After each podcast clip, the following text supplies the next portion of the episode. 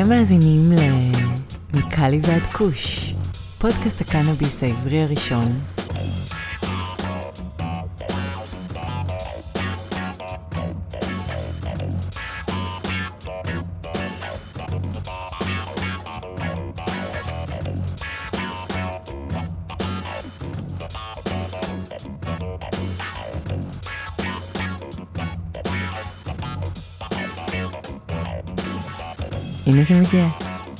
אהלן אהלן, מה קורה ארי?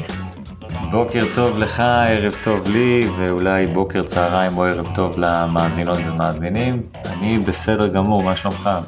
תענוג בעיקר אחרי הרעיון שהיה לנו השבוע.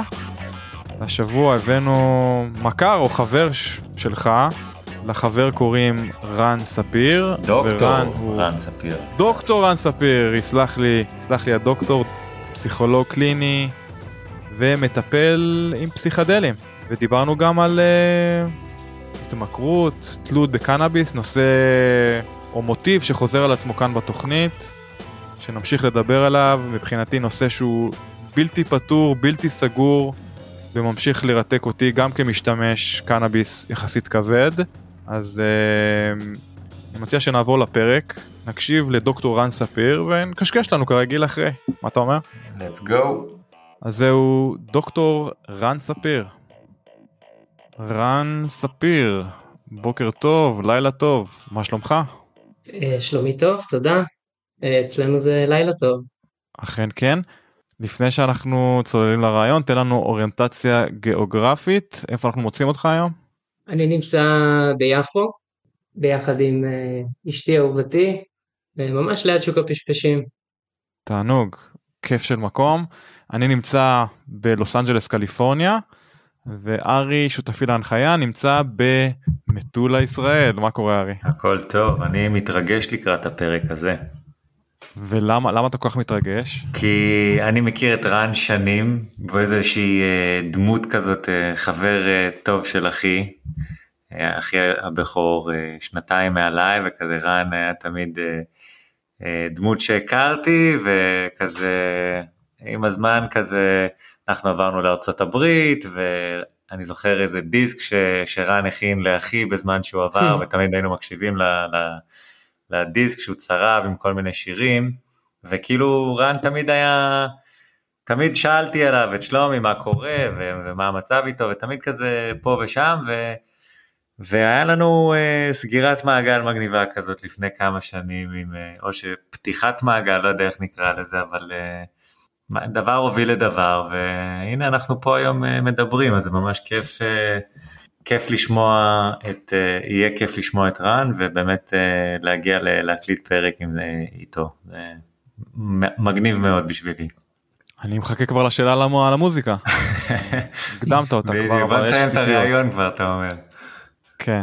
קדימה, ארי, הבמה שלך. יאללה אז uh, רן נעים מאוד כיף כיף גדול לארח אותך כמו שאמרתי ונשמח אם uh, תיתן לנו קצת uh, רקע כללי עליך ובמה אתה עוסק.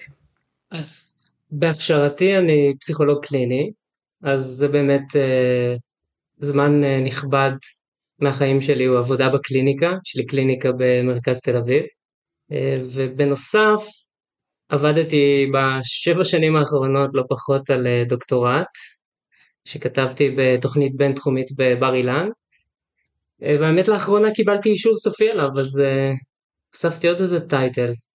מזל טוב. דוקטור רן ספיר. אז אנחנו מראיינים את דוקטור רן ספיר חברים. ו... מאוד משונה עדיין לשמוע את זה. בסדר, אתה תתרגל מהר, אני בטוח. אז אתה פסיכולוג אה, קליני, מטפל היום בתל אביב. אתה יכול לספר לנו קצת על ה... להסביר לנו קצת על החשיבות הייחודית של אתיקה מקצועית במערכות אה, יחסים שיש לך עם אה, מטופלים ומטופלות? בטח. אני קודם כל אקדים ואומר שבעבודת הדוקטורט שלי עסקתי הרבה בנושא של אתיקה, גם במובן היותר רחב הפילוסופי וגם אה, בנוגע לאתיקה מקצועית. ובשנים האחרונות נכנסתי לחקר עולם חומרים המשנה תודעה, הפסיכדליה, ושם גם עלו לי כל מיני שאלות אתיות. אז נראה לי ששווה להתחיל באיזושהי אה, הבחנה מאוד בסיסית. אתיקה זו מילה מאוד גדולה, ויש אתיקה ויש אתיקה מקצועית, שזה בעצם תחום בתוך האתיקה. אתיקה היא השאלה כיצד ראוי עליי לנהוג כאדם בעולם, ואתיקה מקצועית היא השאלה כיצד, עלוי, אה, כיצד אה, ראוי עליי לנהוג כאיש מקצוע, בעצם למערכת היחסים הייחודית, בין מטפל למטופל. ומערכת היחסים הטיפולית הזאת היא, היא מערכת יחסים ייחודית מכיוון שהיא לא שוויונית והיא לא סימטרית. מטופל מגיע עם מצוקה נפשית, הוא שם את הביטחון והאמון שלו במטפל שיעזור לו, יש עוזר ונעזר, יש תלות שנוצרת במטפל, זו מערכת יחסים שבעצם יש בה יחסי כוח, יש איזושהי דמות סמכות שעומדת מולך.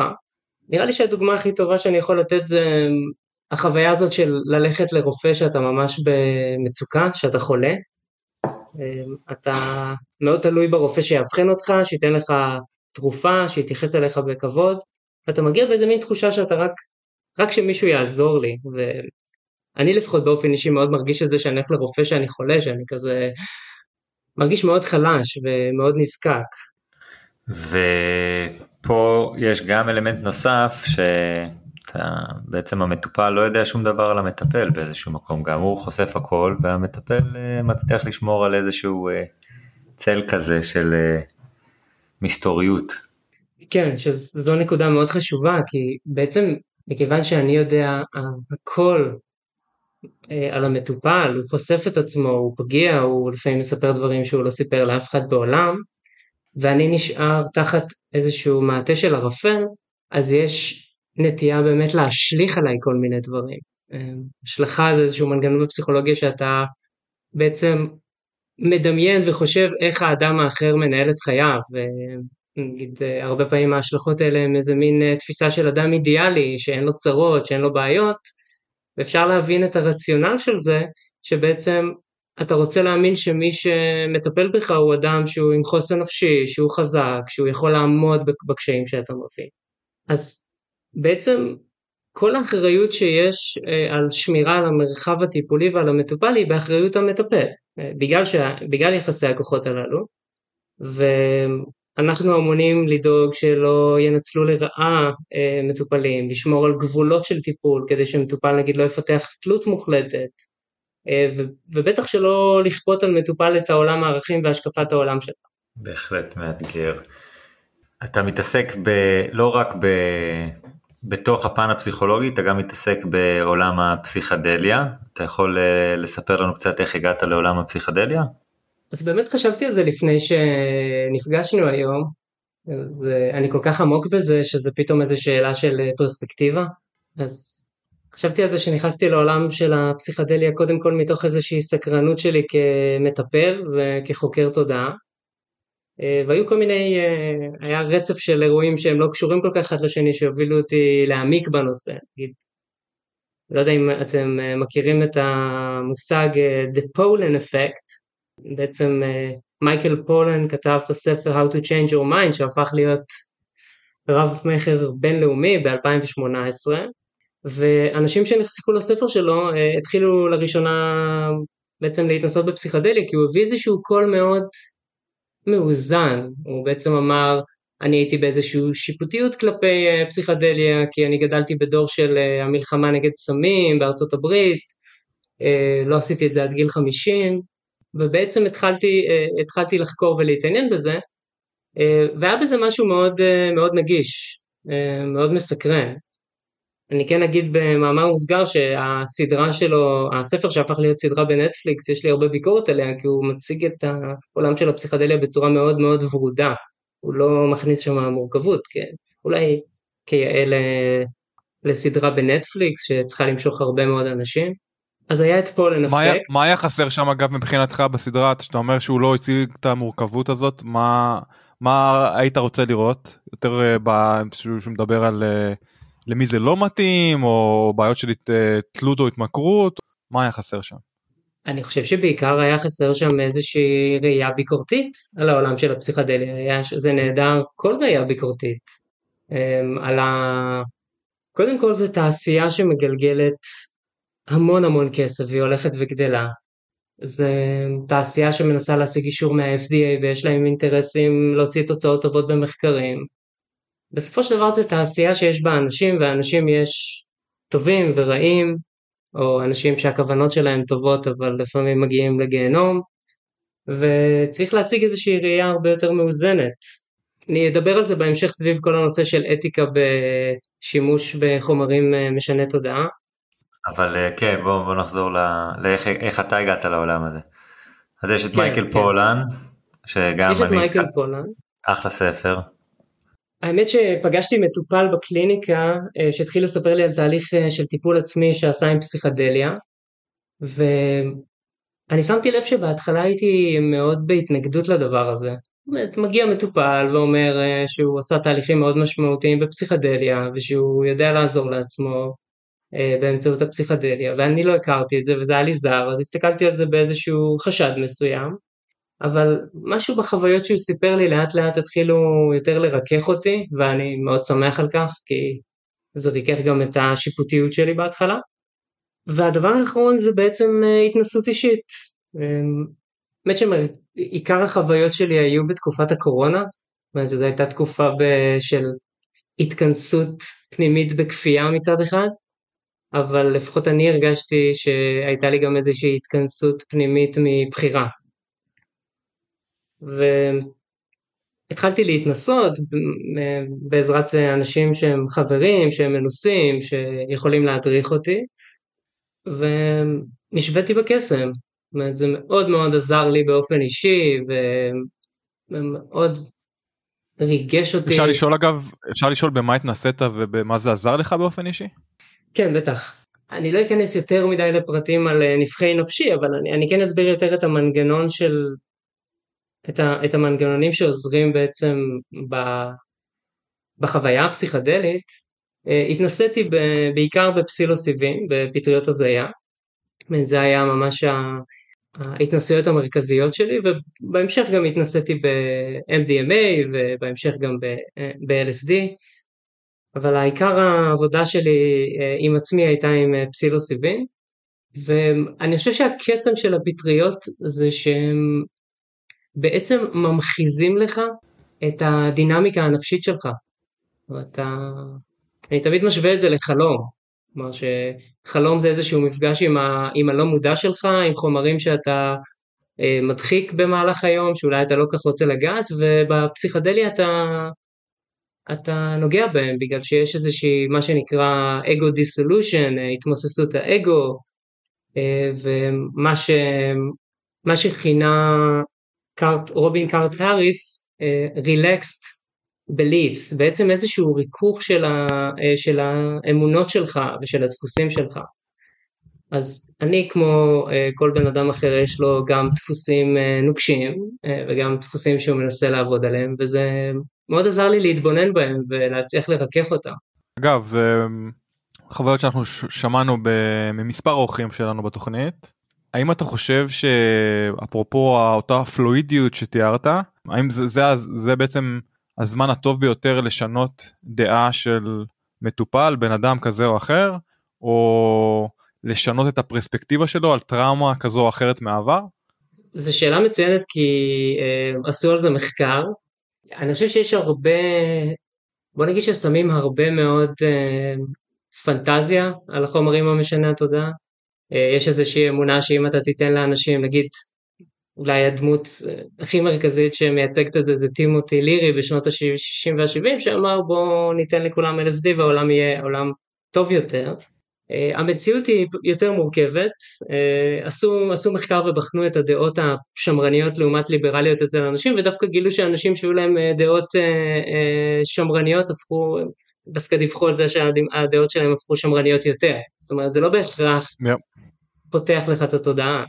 זה לא בהכרח משנה את העמדות. באופן ספציפי לגבי פסילוסיבין, אה, והמחקרים באמת אה, מוכיחים את זה, הוא עוזר לרכך דפוסי חשיבה נוקשים, למשל דיכאון הוא דפוס חשיבה נוקשה, הכל שחור, אין טעם לחיים, OCD זה אה, הפרעת אורתודית כפייתית, זה דפוס חשיבה נוקשה, בעצם יש איזשהו, יש איזושהי דרך אחת לנהוג, אין עוד אפשרויות, אני חייב נגיד, אה, לשטוף ידיים כמה פעמים, כי אז אני אתמלא חרדה אה, בגלל שיש לי חיידקים עליי. אז זה כל מיני דפוסי חשיבה נוקשים שהם הופכים להיות גם אה, דפוסים מאוד נוקשים אה, במוח, במערכת העצבית, שאפשר לרכך. גם התמכרויות, זה, זה עוד תחום שנחקר בנוגע לטיפול באמצעות פסילוסיבין. אז רן, אתה פוגש את המטופל הזה שהתחיל עם להתעסק קצת עם פסיכדליה ואתה רואה את השינוי עליו וזה מדליק אותך כאילו אתה רואה שאתה נפגש איתו פעם בשבוע או מה שזה לא יהיה ואתה רואה עליו שהוא הוא, הוא משתנה הוא נהיה שמח יותר הוא נהיה בריא יותר נפשית וזה מדגדג לך משהו שם או שאתה לא באמת רואה את השינוי הזה שהוא עובר ואתה פשוט אומר וואלה הוא לא עובר שינוי אבל הוא אומר משהו קורה ומעניין אותי מה קורה. הסיפורים שלו היו הרבה בדיעבד, הוא בעצם סיפר על חוויות שהוא אה, בעבר התמודד איתם וזה אה, עזר לו לעשות מסעות עם עצמו. אני חושב שמה שעשה את השינוי זה בעיקר העמדה שלי, איזושהי עמדה שהפכה להיות יותר פתוחה כלפי דרכים שונות בעצם לעזור לעצמך, שהם לא ללכת לטיפול קונבנציונלי, ללכת לטיפול בשיחה, או, או ללכת לפסיכיאטר אה, ולקבל אה, טיפול תרופתי לבעיות שלך. יש עוד איזשהו עולם שלם שאני באופן אישי לא הייתי חשוף עליו, ויש פה בן אדם שאומר לי בוא תקשיב לי, זה ממש שינה לי את החיים. מעניין.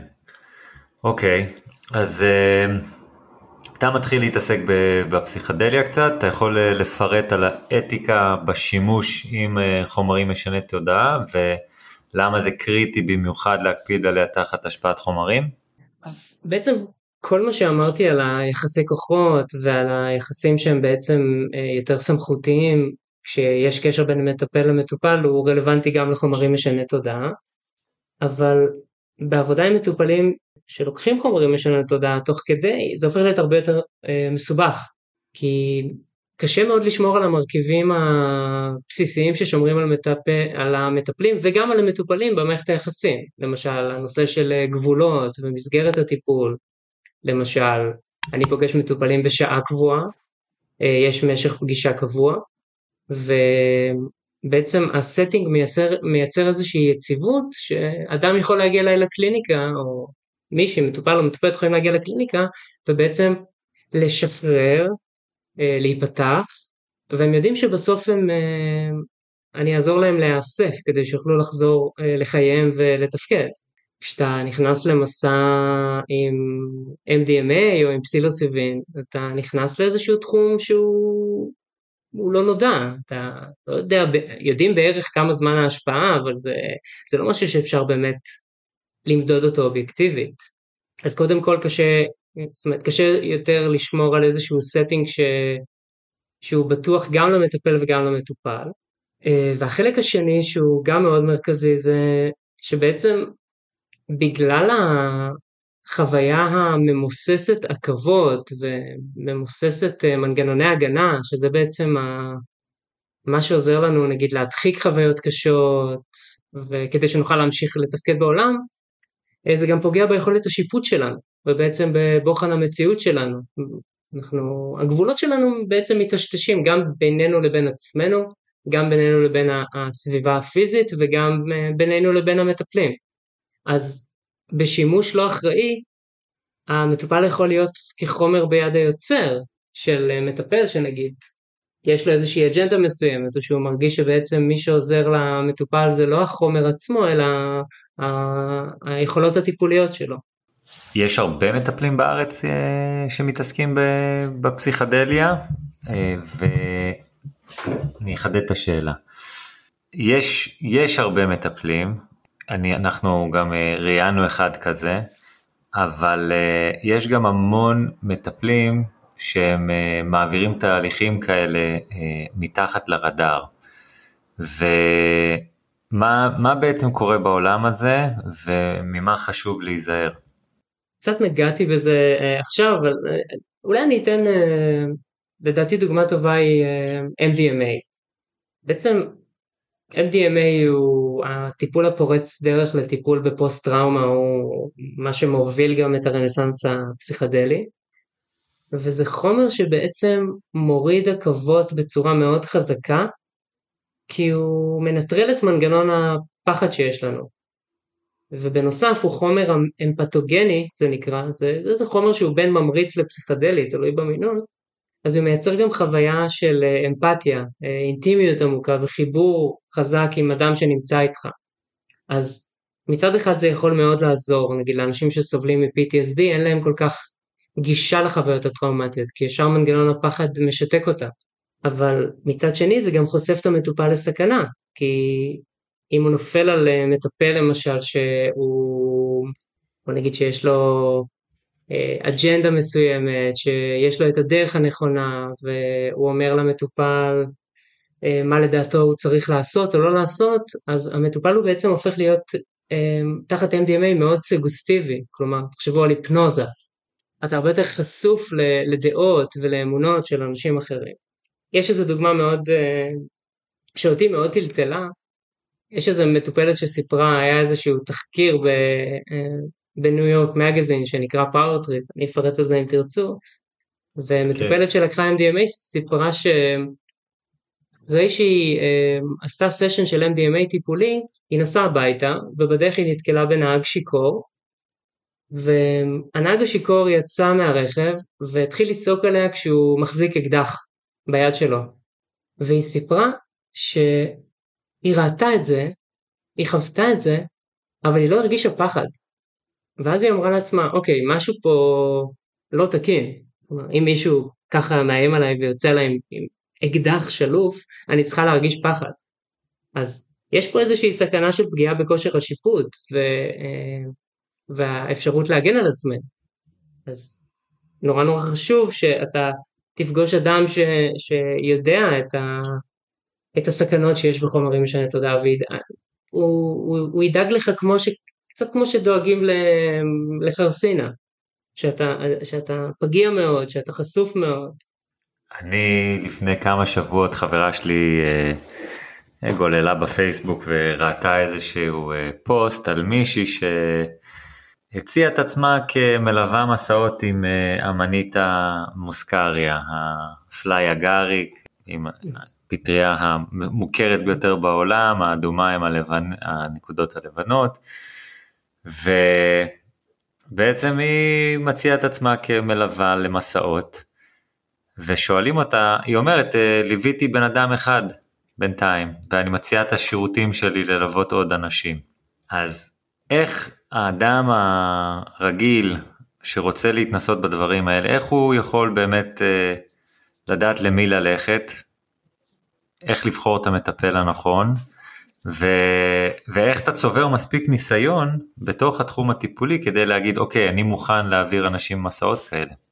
אז באמת נגעת בנקודה המרכזית של מה קורה בעולם הטיפול של אה, משנה תודעה מתחת לרדאר. אז הבסיס של זה זה שזה תחום לא חוקי.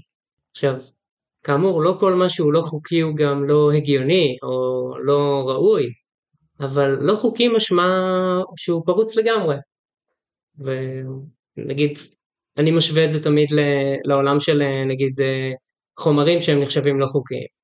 אתה קונה חומר אה, מסוים בטלגרם, אין לך באמת ביטחון לדעת אם מה שקנית הוא זה באמת מה שביקשת, איך גידלו אותו, באילו תנאים, אם הוא מעורבב עם חומרים אחרים, אז באותה מידה נגיד כשאתה פונה אליי כפסיכולוג, אם אתה נכנס ל, אה, לפנקס הפסיכולוגים במשרד הבריאות אתה רואה שיש לי אה, רישיון ואני בעצם תחת פיקוח ו- ו- ויש עליי יש עליי איזושהי רגולציה מצד המדינה, יודעים שעברתי גם הכשרה מקיפה ואותה מטפלת שהזכרת אומרת אה, טוב אני מעבירה מסעות.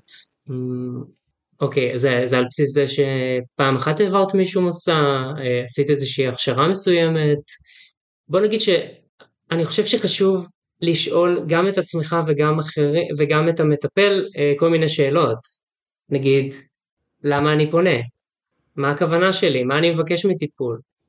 האם אני במקום מספיק יציב בחיים שלי שאני יכול נגיד לעבור עכשיו חוויה שהיא מטלטלת? אם יש לי נגיד גורמי תמיכה, אם יש לי לאיפה לחזור, נגיד שגרת עבודה, מערכת יחסים משמעותית.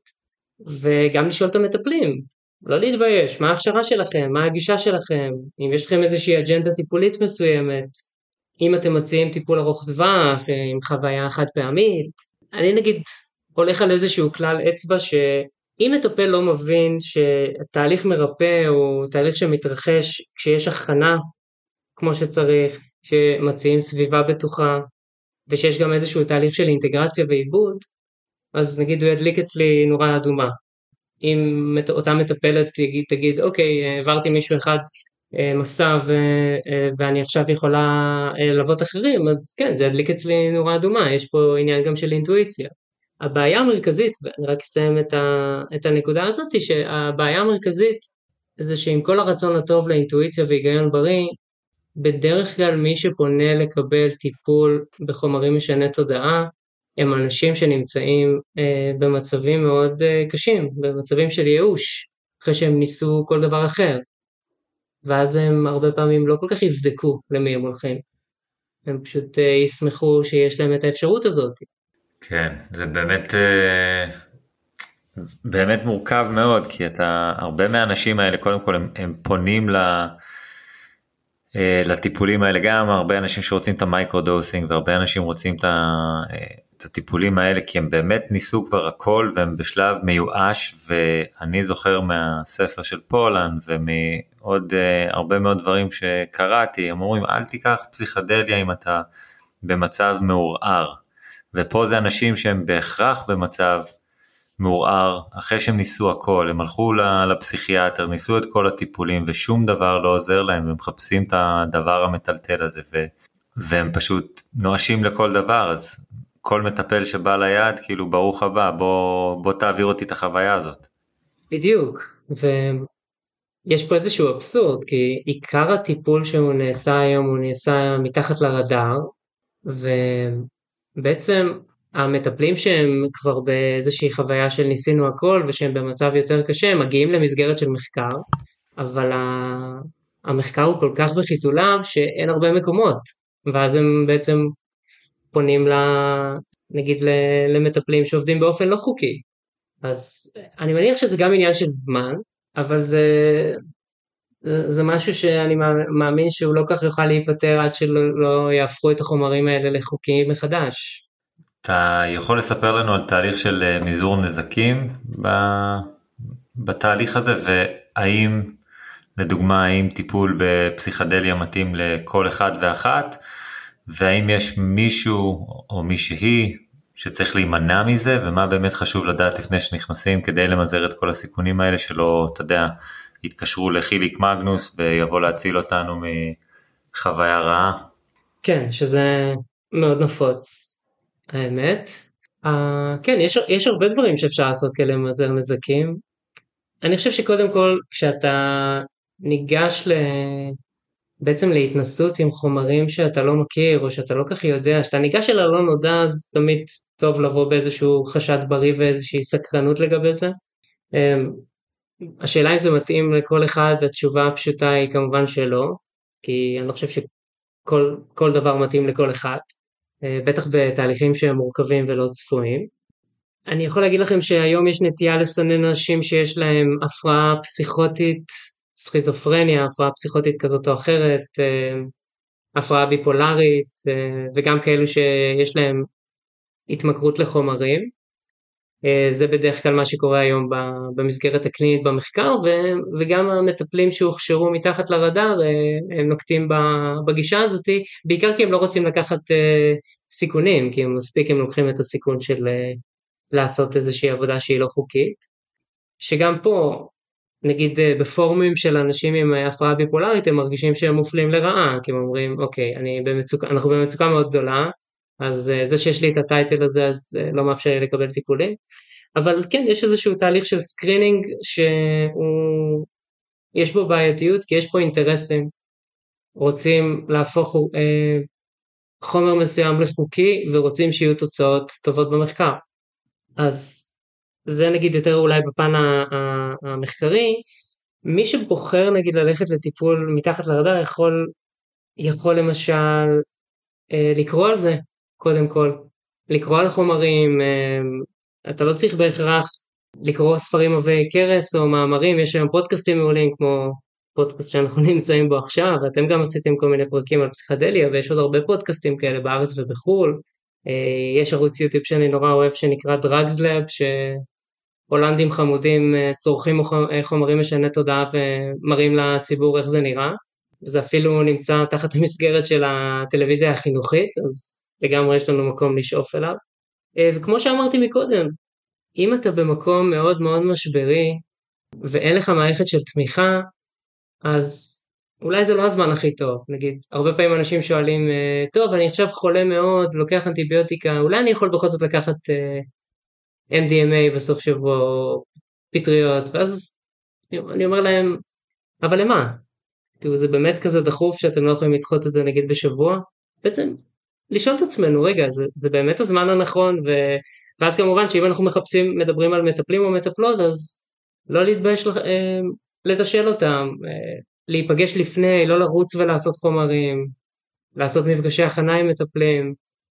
בהקשר הזה אגב, האם יש גם אה, איזה שהם עצות עשה ואל תעשה למשתמשי פנאי? כי בכל זאת בעולם האמיתי הרבה מאוד צרכני פסיכדלים הם לא בהכרח אה, סובלים מבעיה נפשית אקוטית כזו או אחרת ועושים את זה או בשביל הכיף או יש כאלה שיגידו בשביל להרחיב את התודעה אז uh, האם יש לך איזה עצות uh, בשבילם?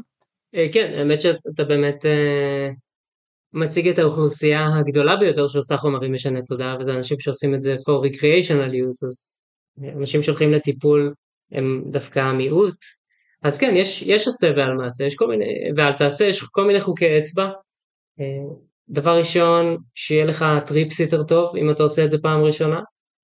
אדם שהוא מנוסה, אדם שאוהב אותך, שהוא חבר שלך, לבדוק את החומרים. שהוא בהכרח גם יהיה סאחי בחוויה? זאת אומרת שהוא יהיה בהכרח אה, לא, לא אחד שיצרוך מאותו חומר שאתה צורך ממנו? לא בהכרח. אנשים נגיד אה, אוהבים להיות, לקחת נגיד אה, מינון יותר נמוך ולהיות על, הד... על התדר, על התדר okay. אוקיי. של הפטריה, או על התדר של ה-LSD. אמ, אבל גם לא בהכרח, יש אנשים שעושים חוויות אה, משותפות עם אה, מינון, עם אותו המינון, רק, רק הידיעה שיש שם איזשהו חבר שיודע לנהל יותר טוב חוויה פסיכדלית, אמ, אז אה, זה כבר נוסח ביטחון. אוקיי. Okay. והדבר השני זה לבדוק חומרים, מכיוון שאתה לא כך יודע מאיפה אתה מקבל את זה, אלא אם כן יש לך סוחר סמים ותיק שאתה מעריך. יש, ד... יש דרך חוקית כזאת בישראל שאתה יכול אה, לקחת את החומר שלך למעבדה בתמורה לתשלום ולדעת מה יש לך? יש בדיקות שאפשר אה, לקנות באינטרנט. אוקיי. שאגב מקיפות את uh, כל או רוב החומרים הפסיכדליים שזמינים בישראל? הפסיכדליים והפסיכדליים. Uh, וואלה. זה מאוד מקיף, כן זה מאוד מאוד מקיף. יכול לשלוח לכם גם uh, קישור לזה וזה הולך לפי צבעים, זה טכנולוגיה מאוד חכמה וגם פשוטה לתפעול. אגב, אני, אני אגיד לכם שנגיד ב, היום בפסטיבלים של מוזיקה בעולם, אה, יש, אה, יש מרחבים בטוחים ויש גם את זנדו שמובילים אה, עמותה שמובילה מזעור נזקים במסיבות והם מציעים לקהל פשוט בדיקות בחינם. אתה יכול לבוא, אתה יכול לבוא לבדוק את החומר שלך ו, ולהיות יותר שקט לגבי זה. חכם מאוד. חשוב מאוד, עבודת קודש. המלאכים. ואני מאמין, אני רוצה להאמין כי יש כל מיני אנשים מאוד טובים בארץ שמקדמים את הנושא הזה של מזעור נזקים, ש, שעובדים גם על זה שזה יהיה בישראל, וזה גם יהיה ממומן על ידי הממשלה. אמן לזה? בוא נראה. כן. אז אתה, רן, אתה מגדיר את עצמך כמטפל psychedelic uh, friendly, uh, אתה יכול לפרט מה זה אומר uh, בדיוק ומה התהליכים שאתה מציע בקליניקה? Uh, כן, אז אני כאמור עובד רק במסגרת חוקית, אה, אני לא, לא מלווה אנשים במסעות, אבל אה, להיות מטפל שהוא psychedelic friendly, בעיניי יש, יש הרבה מה להציע. אני חושב שקודם כל, עצם זה שהצגתי את עצמי ככזה, הוא מאפשר שיח שהוא יותר פתוח גם אצל מטופלים ותיקים וגם אצל חדשים, כי הם מרגישים חופשי לספר לי על חוויות שיש להם חומרים משני תודעה, וזה נותן ערך מוסף מאוד גדול לטיפול. ובעיקר זה מכניס עוד איזה רובד שלם בחיים שלהם שהם הסתירו, כי, כי הם חושבים שזה טאבו לדבר על זה, שזה אסור. אני נגיד אה, תמיד משווה את זה לדיבור על מיניות. יש מטופלים שיכולים להגיע לטיפול במשך שנים ולא לדבר על חיי המין שלהם. כי הם חושבים שלדבר על חיי המין מדברים רק עם אה, מטפלים מיניים. שזה כמובן אבסורד, ואני מצאתי שאם אני שואל בצורה יזומה, אז נפתח איזשהו שיח לגבי זה. אז אז קודם כל זה, זה, זה מכניס הרבה מאוד תוכן חדש, תוכן שהוא גם, חוויה פסיכדלית יכולה להיות קצת אה, כמו חלום, שאיזה מין הצצה ללא מודע, וזה, כבר פרויד זיהה את זה כדרך המלך כדי להגיע ללא מודע, ובעיניי גם החוויות הפסיכדליות הן לגמרי דרך המלך להגיע ללא מודע.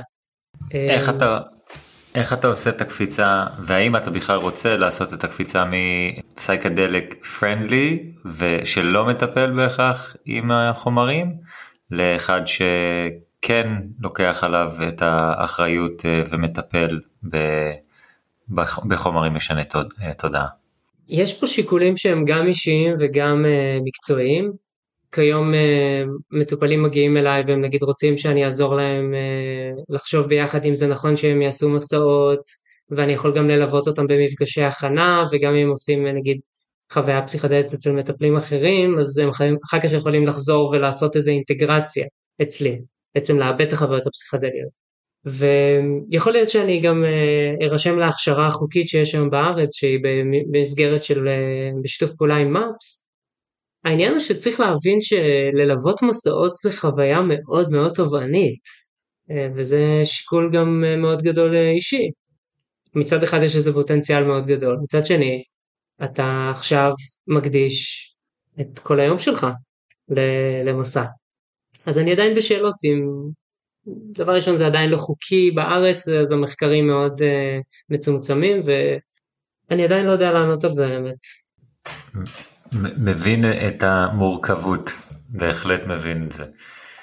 אתה עובד גם עם אה, המון עם תלות והתמכרויות, אז אה, גם לחומ, לחומרים, כל, כל החומרים ובעיקר גם אה, תלות בקנאביס, שזה בעיקר מה שאנחנו עוסקים פה בפודקאסט.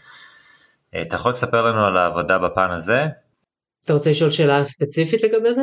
איך אנחנו יודעים שיש לנו תלות, מה אנחנו יכולים uh, לעשות אם אנחנו קולטים את זה, איך אנחנו uh, יכולים להתמודד עם המצב הזה של להפחית את התלות המסוימת הזאת, אם אני כל סופה שהולך ועושה, הולך למסיבת טבע ועושה אסיד, או כל לילה חוזר הביתה ודופק ג'וינט, או כל הזמן מחפש את השחטה הנוספת. בעצם איך אני יודע שיש לי בעיה? כן, או תלות, כן? אנחנו לא בהכרח כן. אה, נקרא לזה בעיה כרגע, אבל uh, יכול להיות שלאנשים... מסוימים... גם תלות היא בעיה, זה לא אומר שצריך בהכרח uh, להעלים את כולה או להפסיק לחלוטין, לא אומר שהפתרון בהכרח uh, הפסקה מלאה, אבל תלות היא בעיה. תלות, בוא, בוא תגדיר לנו תלות, מה, מה זה תלות? כן, בדיוק.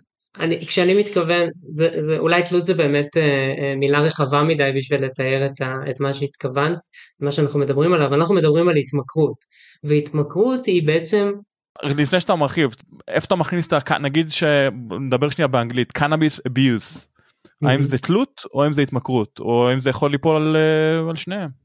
אני חושב שקשה לעשות את ההבחנה אה, מבחינתי יש נגיד יש לנו גם תלות בחיים שהיא טובה נכון אנחנו תלויים במערכות יחסים משמעותיות אה, לא כל תלות היא רעה כמו שאתה אומר זה מאוד נכון.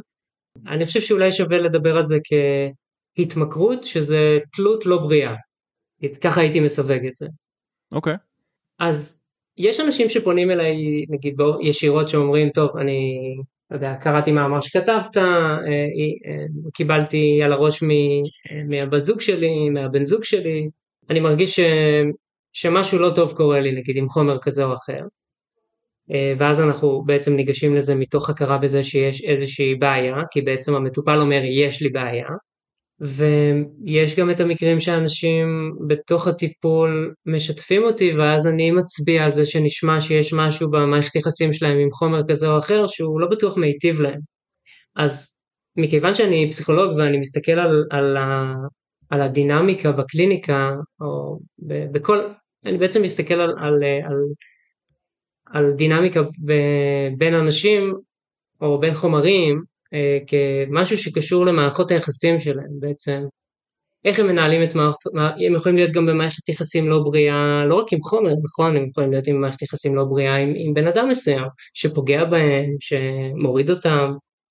אז בסיס העבודה זה נגיד לסגל הבנה שקודם כל ששימוש בחומרים הוא עוד מערכת יחסים שיש לנו בחיים, שצריך לבחון אותה, אה, כמו שיש לנו מערכת יחסים עם חברים, עם מסכים, עם אוכל, יש לנו גם מערכות יחסים עם חומרים כאלו ואחרים. והשלב השני זה, זה לבחון את מערכת היחסים, האם היא מערכת יחסים שתורמת לי בחיים, אם היא פוגעת בי, יכול להיות שהיא גם וגם. אה, למה היא כל כך משמעותית עבורי? אה, האם היא איזשהו פיצוי על, על היעדר מערכות יחסים, על תחושת בדידות, על אה, טראומות? אז הגישה היא בעצם גישה שהיא לא שיפוטית, אין פה אסור או, או, או מותר, שיש חומר שמותר או אסור אה, להשתמש בו, אלא בעצם להיות סקרנים לגבי זה. עכשיו, אתם בטח רוצים לשמוע קצת יותר על קנאביס, אז... והאמת שרוב המטופלים שאני עובד איתם כרגע אה, הם בתחום הזה של התמכרויות, זה התמכרות לקנאביס, שזה מעניין. אתה חושב שהם אז... באים אליך ספציפית כי אתה מתעסק בתחום הזה או שאתה פשוט חושב שהרבה מאוד מהמטופלים בסך הכל מכורים לקנאביס והם פשוט פונים לפסיכולוג? בוא נגיד שהרבה מקרים של התמכרות לקנאביס אה, התגלו לי במהלך העבודה הקלינית ולא מאיזושהי הצהרה שיש לי איזושהי בעיה. אה, בעיקר אני חושב כי, כי קנאביס הוא חומר שהוא מתעתע מאוד. הוא חומר שאפשר לצרוך אותו באופן יומיומי, לנהל חיים מלאים, משפחתי, חבר, חברתי, אה, לתפקד, לעבוד, להתפתח. ובעצם הרבה פעמים יש איזשהו פספוס של האם אני עושה איזשהו abuse לחומר הזה. אה, מה זה אומר למשל abuse? בעיניי יש שני, שני דברים מרכזיים או שתי נורות אדומות. דבר ראשון שאני מרגיש שאני כבר לא בוחר בחומר, לא בוחר לצרוך אותו, אלא שאני מרגיש שזה קצת יותר אה, בוחר בי. אה, למשל, אני אומר לעצמי, טוב, היום אני לא אעשן, ואז אני מוצא את עצמי, טוב, נו, איזה שחטה קטנה. אה, והמרכיב השני והלא פחות משמעותי זה הסתרה. בעיניי, אם את מוצאת או אתה מוצא שאתה מתחיל להסתיר את הכמויות, או בכלל את השימוש, אבל את הכמויות, את הדירות מאנשים שקרובים אליך, אז יש פה יש פה איזשהו סימן שאלה גדול אם זה עושה לך טוב או לא, כי אה, אם זה עושה לך טוב אז למה שתצטרך להסתיר את זה? למה שתרגיש אשמה לגבי זה? נקודות טובות מאוד. נקודות ממש טובות. אני חושב שבאמת צריך לבחון, אה, קנאביס הוא באמת סם ש... שקל מאוד, מהר מאוד uh, הוא שואב אותך פנימה ואתה שואף אותו פנימה ואתה יכול לתפקד איתו, אתה יכול uh, לעבור במהלך היום שלך יש אנשים, אני מכיר אישית שכל היום, בעצם מהרגע שהם קמים, מעשנים, מתפקדים לח... רגיל לחלוטין, כן, הם עובדים בעבודה מסודרת, הם בעלי עסקים, כל הדברים האלה, אבל זה חלק מאוד מאוד משמעותי מהחיים שלהם. וזה סם קל מאוד, אה, אתה יודע. שהוא פשוט, אה, אתה יכול להתמודד איתו ביום יום, זה לא משהו שאתה נטרק ונרדם, ו... ונרדם באמצע הרחוב, או אתה יודע, אה, נכנס לאיזה תנוחה ולא יוצא ממנה איזה ארבע שעות או משהו כזה. זה באמת נקודות טובות מאוד לשים עליהן דגש, אני חושב במיוחד למאזינים שלנו, ש, שכן ישימו לב לדברים האלה. אני זוכר שהיה לכם רעיון, אם, אני לא זוכר, אני ממש גרוע בשמות, אז תסלחו לי, אבל איזה רעיון על, על הסכנה של התמכרות לקנאביס, ואני זוכר שהיה איזה שיח ער עם איזה דוקטור, שהוא לא איש טיפול. היה לנו את קובי צ'רסקי, היה לנו את ארז בטט והיה לנו את דוקטור יוסי באומקר אם אני לא טועה. כן נראה לי ששמעתי אותו.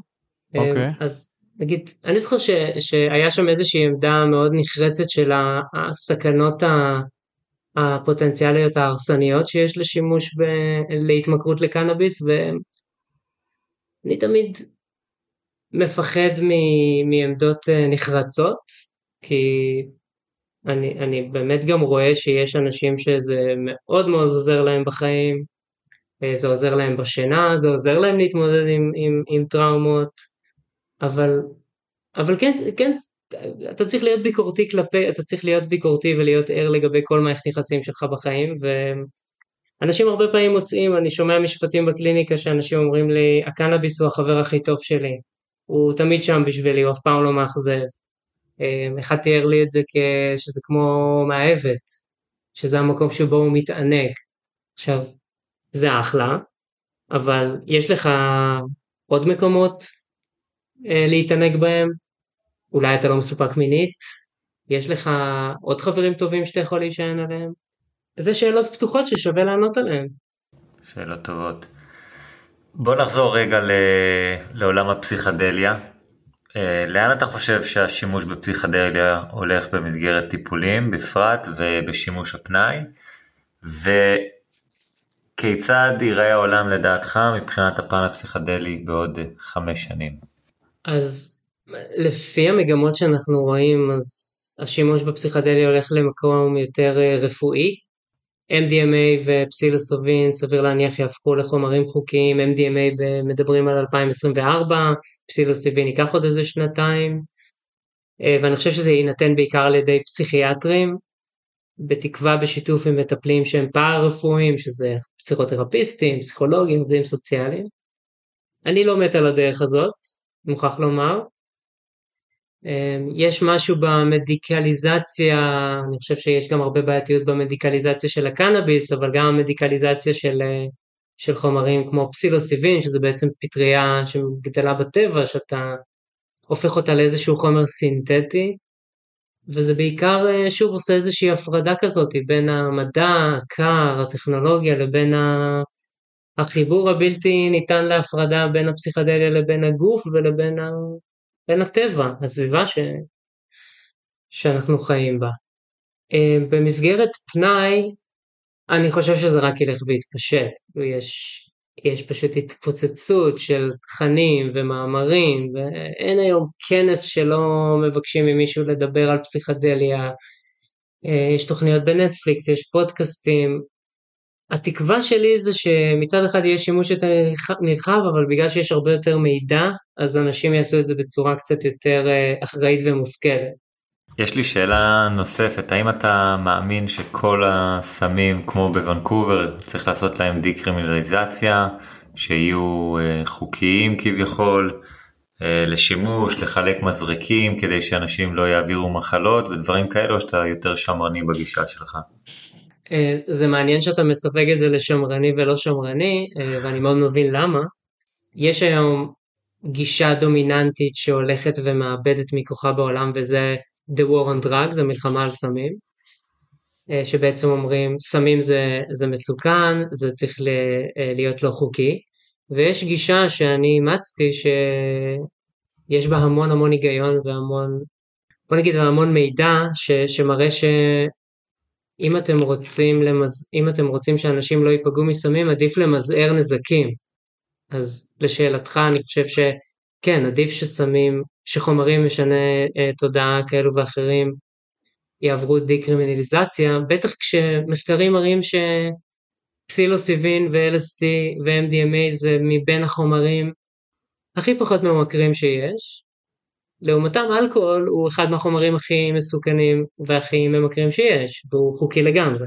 אז מה שקורה בוונקובר, מה שקורה אה, בפורטוגל גם, כן, לספק, לספק עזרה לאנשים, לא, לא, לא לדחוק אותם עוד יותר לשולי החברה, לעזור להם לעשות את זה בצורה אחראית, שהם לא, לא ייפגעו, לא חלילה ימותו ממנת יתר, שזה הרבה פעמים קורה משימוש לא זהיר. יאללה, נעבור לשאלות אישיות. אני מבין אותך עם הצד הזה, אני עדיין לא, לא בטוח איפה אני לגמרי ב-100% על המפה, אבל uh, אני רואה את השימוש בהרואין ופנטניל וכל הדברים שמערבבים שם, ואני אומר, האם זה, זה נכון שהם אה, מחלקים מזרקים וכל הדברים, אני, אני לא יודע. שאלה מורכבת מאוד. הם, הרי הם, גם, זה לא שאתה, זאת אומרת, הרבה, הרבה מהחששות זה שאתה בעצם מעודד. אבל במילא הם משתמשים. כן, זה נכון. מה, אם תגיד להם, אם תגיד להם נו נו נו אז הם יפסיקו לעשן, הם יפסיקו להזריק? לא. אבל כשאתה מביא אותם לאיזשהו מרכז שיש מזריקים נקיים ויש שם אנשי מקצוע שבעצם מתחילים לדבר איתם ולנסות להבין מה עומד מאחורי המצוקה שלהם, אז הרבה פעמים יכולים להיות שם תהליכים טיפוליים מאוד משמעותיים שיובילו אותם לטפל בטראומות, שהרבה פעמים זה בבסיס השימוש בחומרים מהסוג הזה, והם יוכלו לצאת, אתה תקבל את אותה תוצאה שאתה, שאתה רוצה, רק בדרך שהיא הרבה יותר הומנית. מקובל, מקובל, מסכים עם זה. יאללה, נעבור לשאלות אישיות. איך אתה משתמש בקנאביס או חומרים אחרים, ועם קנאביס מה הזנים האהובים עליך במיוחד? טוב, אז אה, כפי שכבר הבנתם בטח אני אוהב מאוד לקרוא הרבה ולהסתכל לגבי חומרים אז, אז זה, זה מה שאני עושה לגבי כל חומר שאני uh, מתנסה בו. באופן אישי עם קנאביס, uh, וואו עברתי המון המון גלגולים. מהפעמים שעישנתי לפני 20 שנה. נגיד כשהייתי צעיר עשיתי לו ממש abuse. אה, זה, זה היה בעיקר קשור למצב נפשי לא טוב שהייתי בו, אה, וב... בוא נגיד שבעשור, אולי יותר האחרון, אני שיניתי מאוד את המערכת יחסים שלי עם קנאביס. אני צורך אותו רק נקי, אה, רק באמצעות וייפ, ואני בעיקר, האמת שיש זן אחד ש-I stick with him, שזה Girl Scout Cookies, על זרועותיו, יש כל מיני שילובים כאלה. איזה vaporizer אתה משתמש אם אפשר לשאול? אני ממוצא גרמני אז כמובן Storz & Bickel, אתה יודע זה מכשיר גרמני טוב, אמין, בטוח. Mighty, Crafty. אני משתמש ה... ב Crafty. ה Mighty זה אתה צריך, אתה אחר כך צריך ללכת לפיזיותרפיה שאתה מרים אותו. כן, הוא בהחלט uh, מוצק יותר. צריך הרבה מייט בשביל להרים אותו. כן. מה... Uh, אני גם עושה, אני גם אגיד שאני עושה הפסקות יזומות אני, מצוין, אני איך רוצה... אתה עושה, מה, מה המשטר שלך בכל מה שקשור בהפסקות יזומות? אז אמ, בוא נגיד שאני חושב שבשנתיים האחרונות הגעתי ל... אחרי שנתיים של, אה, של לנסות לדייק את הדבר הזה, הגעתי למצב ואני יודע שזה מעצבן לשמוע, אבל אני אגיד את זה בכל זאת, שאני מעשן רק פעם אחת בשבוע, ואם אני אה, שובר את זה אז אני פשוט מפסיק. אה, כי מצאתי שעשיתי הפסקות יזומות של חודש, בהתחלה, כי זה היה כזה מין איזה גולד סטנדרט, וגיליתי שאני רק מחכה שהחודש ייגמר, ושמהר מאוד אני, אני צורך יותר ויותר, עד שעשיתי הפסקה של חודשיים פעם אחת, ופתאום הרגשתי שחוזרת לי הבחירה בשימוש. אמ, וזה מאוד מתחבר למחקרים מאוד מעניינים שעושים בכל הנושא של שימוש כרוני בחומרים, שרואים שכשאתה משתמש בחומר לאורך זמן, אתה מאבד מתחושת הבחירה שלך, מהיכולת שלך לבחור, מה, מהרצון החופשי שלך. ואם אתה תופס נכון. מספיק מרחק אז אתה מקבל מחדש איזושהי יכולת uh, לבחור. אני נוטה להסכים עם זה. אנחנו לפעמים אנחנו בוחרים כמובן לא להפסיק כמו אני יכול להגיד uh, שתיית קופאין שמבחינתי אני יוצא רק בצום יום כיפור. אז מהבחינה הזאת אני מרגיש שמערכת יחסים עם קנאביס צריכה להיות קצת שונה אה, ואני דווקא אומר את זה כמשתמש יומיומי אבל אני גם מקפיד לקחת אה, את אותם הפסקות יזומות. אה, עדיין מנסה להבין מה מה היחס או הריישיו של שימוש מול הפסקה שמתאים לי בהחלט לא משימה פשוטה. לא בכלל לא וזה גם משתנה כל הזמן זה לא שאתה תגיע זה כמו שהנה עכשיו אני מכריז אני מעשן פעם אחת בשבוע. אין לי את היומרה לחשוב שזה בהכרח יישאר ככה כן. Yeah, yeah. כרגע זה מתאים. וזה בסופה או באמצע השבוע? האמת שבדרך כלל זה בגלל שקנאביס הוא חומר שהוא מאוד עבורי מאוד uh, פותח לי את הפרספקטיבה ופותח לי את התודעה אז נגיד uh, בדרך כלל ביום שהוא יום שאני לא בקליניקה ביום שאני חופשי נגיד uh, יש לי כזה יום בשבוע כרגע שאני שומר עליו בקדושה שאני לא, לא עובד ואני בעיקר חוקר ואני בעיקר uh, לומד, אז כשאני מעשן אז זה uh, מאוד פותח לי את התודעה, רק טיפ, כשעולים לכם רעיונות ממש טובים כדאי שיהיה לכם דף ועט ליד כי אפשר מהר מאוד לשכוח אותם. בהחלט. או פלאפון ולרשום את זה בנוטבוק. כן. אה, אילו קטגוריות אחרות מרגשות אותך בתחום הפסיכדליה? אז תראו העולם תוכן שלי הוא מאוד uh, טיפולי את, אה, אני יותר נמשך לעולמות האלה, אני חושב שגם שם יש כל מיני אה, רבדים. הזכרת מקודם את ה microdosing, שזה בעצם שימוש בפסיכדליה שזה במינון של לא מעורר חוויה פסיכדלית. לי יש איזושהי תקווה מאוד גדולה שזה יכול להיות מענה טוב לעולם שסובל מהפרעת קשב, שאנחנו כל הזמן מוסחים, אה, ואני מוצא שזה מאוד יכול לעזור לרכז ו...